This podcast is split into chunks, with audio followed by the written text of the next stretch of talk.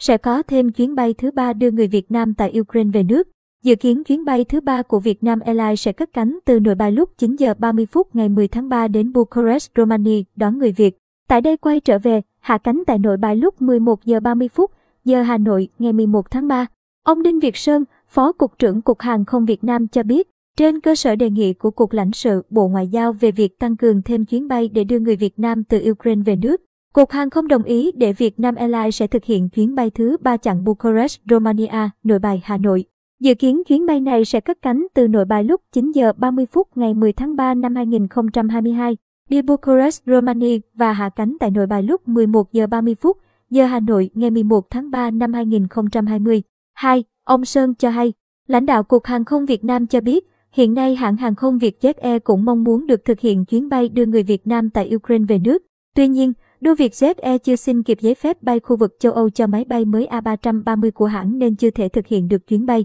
Vì vậy, Cục Hàng không Việt Nam đề nghị giao Việt Nam Airlines thực hiện chuyến bay thứ ba này. Theo ông Sơn, chiều tối mùng 5 tháng 3 vừa qua, Cục lãnh sự, Bộ Ngoại giao đã hỏa tốc gửi văn bản đến Cục Hàng không Việt Nam đề nghị tổ chức thêm chuyến bay để đưa người Việt Nam tại Ukraine về nước. Cục lãnh sự cho hay, trên cơ sở trao đổi thống nhất giữa Bộ Ngoại giao và Bộ Giao thông Vận tải, trước mắt sẽ tổ chức hai chuyến bay từ Romania ngày mùng 7 tháng 3 năm 2022, đưa Việt Nam Airlines thực hiện và từ Ba Lan ngày mùng 9 tháng 3 năm 2022 do hãng hàng không Bamboo Airways thực hiện. Đáng chú ý, Cục lãnh sự cho hay, theo thông báo của Đại sứ quán Việt Nam tại Romania, trong ngày mùng 5 tháng 3 đã có khoảng 600 người Việt Nam và gia đình tại Ukraine đã sơ tán sang Romania. Hầu hết trong số này đều có nguyện vọng được về Việt Nam. Đại sứ quán Việt Nam tại Romania đề nghị nhà nước sớm bố trí thêm một chuyến bay, tránh tình trạng bà con bị kẹt lại dài ngày, không có chỗ ở và phát sinh các hệ lụy phức tạp khác. Thực hiện chủ trương tổ chức chuyến bay đưa người Việt và thành viên gia đình về nước đã được chính phủ phê duyệt.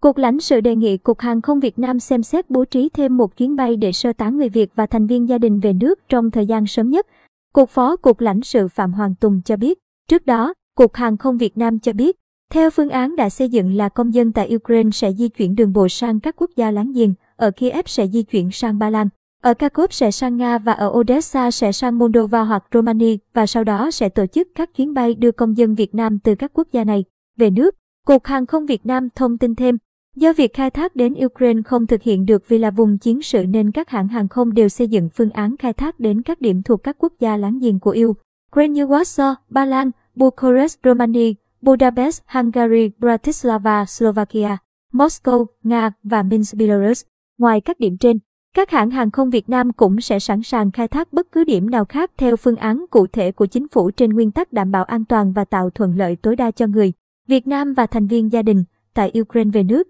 Tối muộn hôm qua, mùng 6 tháng 3, Sở Y tế thành phố Hà Nội đã có văn bản đồng ý người Việt từ Ukraine không cần xét nghiệm COVID-19 trước khi lên chuyến bay sơ tán. Theo Sở Y tế thành phố Hà Nội, để đáp ứng yêu cầu phòng chống dịch COVID-19 đối với người nhập cảnh đi trên các chuyến bay sơ tán người Việt và thành viên gia đình tại Ukraine do cơ quan có thẩm quyền phê duyệt. Sở Y tế Hà Nội nhất trí việc không yêu cầu xét nghiệm SARS-CoV-2 và có xác nhận đã tiêm chủng vaccine phòng chống COVID-19 hoặc đã khỏi COVID-19 trước khi lên các phương tiện vận chuyển về Việt Nam, nhập cảnh tại Hà Nội. Tuy nhiên, người nhập cảnh phải thực hiện nghiêm khuyến cáo 5K của Bộ Y tế trong suốt quá trình và các biện pháp phòng chống dịch theo hướng dẫn của Bộ Y tế tại công văn số 10.688 về phòng chống COVID-19 chống dịch đối với cảnh người nhập. Sở này cũng đề nghị Cục lãnh sự, Bộ Ngoại giao thông báo cho các công dân Việt Nam và thân nhân sơ tán về nước từ Ukraine chủ động liên hệ với y tế địa phương nơi lưu trú để thực hiện theo dõi và kiểm tra SARS-CoV-2 theo quy định.